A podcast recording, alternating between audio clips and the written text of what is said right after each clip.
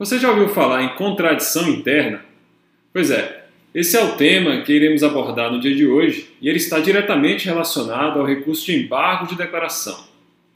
Os embargos de declaração são a modalidade recursal prevista no artigo 994 do Código de Processo Civil e disciplinada no artigo 1022 do CPC.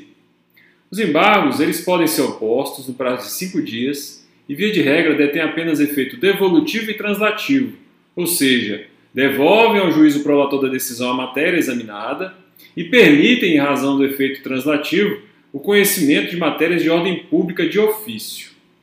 A oposição dos embargos declaratórios interrompe o prazo para a interposição de outros recursos e, via de regra, os embargos não detêm efeito suspensivo, ou seja, não suspendem os efeitos da decisão impugnada.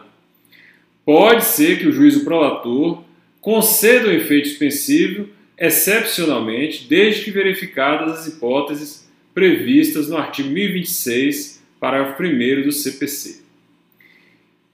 Iremos abordar no dia de hoje especificamente a questão em torno da contradição interna, ou seja, trataremos de um dos requisitos para a oposição dos embargos declaratórios.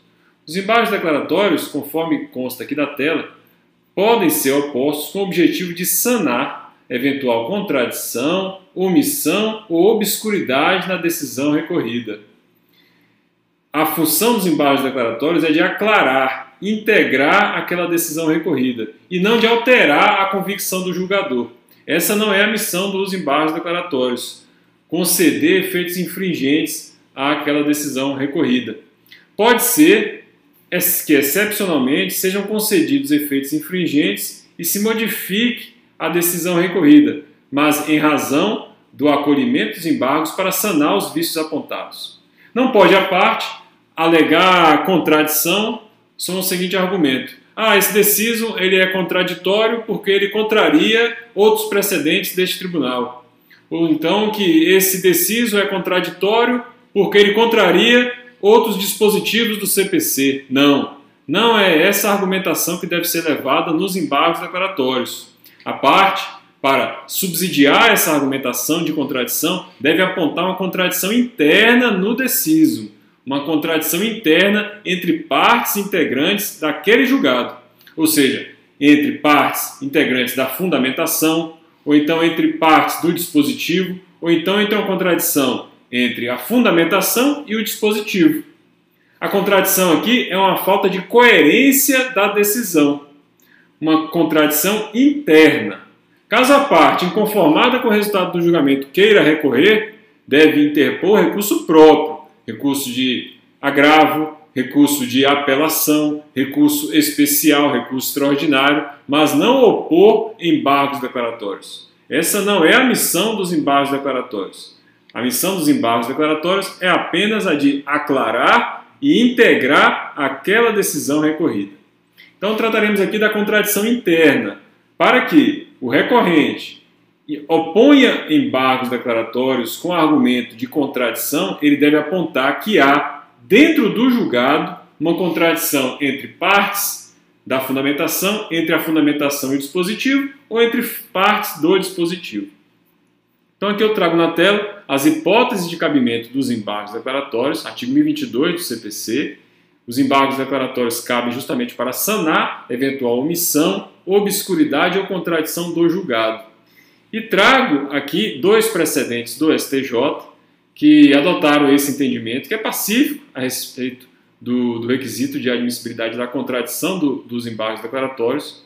Os embargos, para que sejam é, acolhidos e examinados em relação à contradição, devem apontar especificamente uma contradição interna naquele julgado. Não pode, como eu disse, a parte alegar contradição sob o argumento de que aquele julgado, aquela decisão, aquela sentença é, está decidindo de forma contrária a outros precedentes, de forma contrária a outros dispositivos. Não. A contradição tem que ser interna. Então aqui eu trago embaixo de declaração no agravo interno, no agravo em recurso especial, de número 1822937, relatado pelo ministro Francisco Falcão, em que essa questão ficou muito clara. O que diz aqui o STJ na emenda? Item 8. A contradição que vicia o julgado de nulidade é a interna, em que se constata uma inadequação lógica entre a fundamentação posta e a conclusão adotada, o que, a toda evidência, não retrata a hipótese dos autos, e aí o relator traz outros precedentes. E no, no decorrer do voto, o ministro relator consigna justamente que a pretensão de reformar o julgado não se coaduna com as hipóteses de omissão, contradição, obscuridade ou erro material, contidas no artigo 1022 do CPC, razão pela qual é inviável o seu exame em embargo de declaração.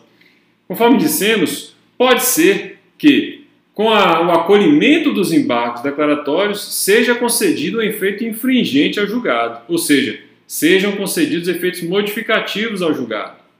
Mas os efeitos infringentes serão concedidos em razão do acolhimento dos embargos para sanar aquele vício, aquela omissão, aquela obscuridade ou aquela contradição. Os embargos não têm o objetivo de alterar a convicção do julgador quanto ao mérito do recurso.